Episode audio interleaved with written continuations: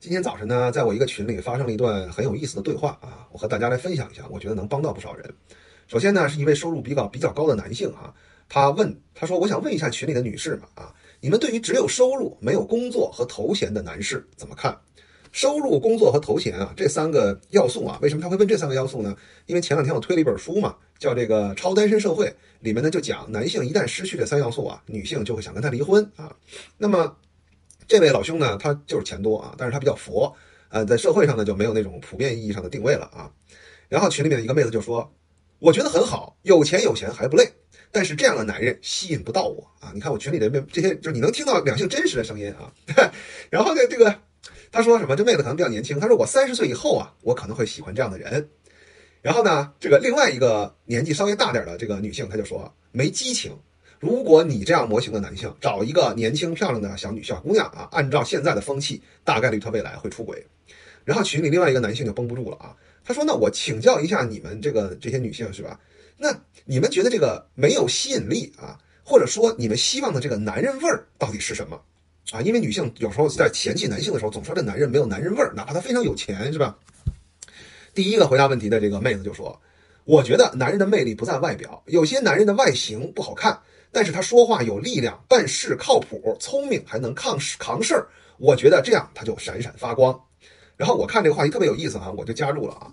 我说他这个意思我翻译一下啊，他说那么半天就是贱贱的味道。哎，我们呢都被教育成了马学武，因为马学武呢符合这个社会的需要，是好零件、好螺丝。但是女性的本能呢还是喜欢贱贱这样的男性，所以男人啊很难啊。然后我最近在看这个《相杀相爱》这本书嘛，这这个里面就讲攻击性和性驱力。是一体两面的东西。什么叫性驱力呢？性驱力就是那种坏坏那股劲儿，是吧？老说男人不坏，女人不爱，哎，一个眼神看过去，这个女人就意乱情迷啊，就那种那种能力，是吧？很多表情包啊。为什么现在有这样能力的男人越来越少了呢？因为男性攻击性偏强，从小这个社会为了把你打造成一个好零件，就不停的阉割你的攻击性啊。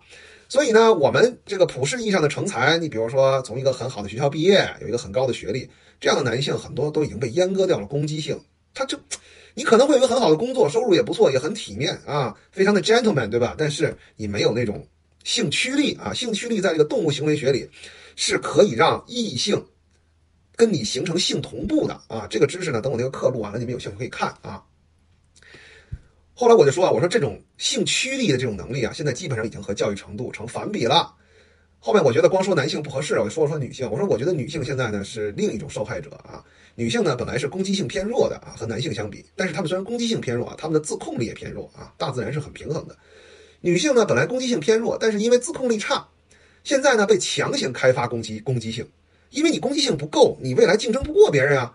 从小男女同班，对吧？大家不会因为性别就特别的去教育你说女孩子要忍让。现在都普遍鼓励女性要更加的卷去拼，是吧？因为高考是这个比分啊，不看你性别。然后呢，很多女性在职场上呢，确实比过去取得了长足的进步。但是在情感方面，你就炸了呀，你不会示弱呀，是吧？男的没有了那种攻击性，女的呢又不会示弱，所以现在大家在情感上都很难受啊。哎，然后有一个女孩子就说了她说现在已经没有人告诉女生了啊，示弱其实是一个很强的技能，它并不代表怂啊。然后我说，现代工业化的社会摧毁了自然平衡。后来呢，我觉得这段啊质量挺高，我就把它收藏了一下，分享给各位啊，希望能够帮到你们。后面有妹子说：“健健是谁？”我说：“这万箭穿心，你到现在还没看过吗？啊，赶紧去看吧！啊，希望这段对话呀能够帮到你们。”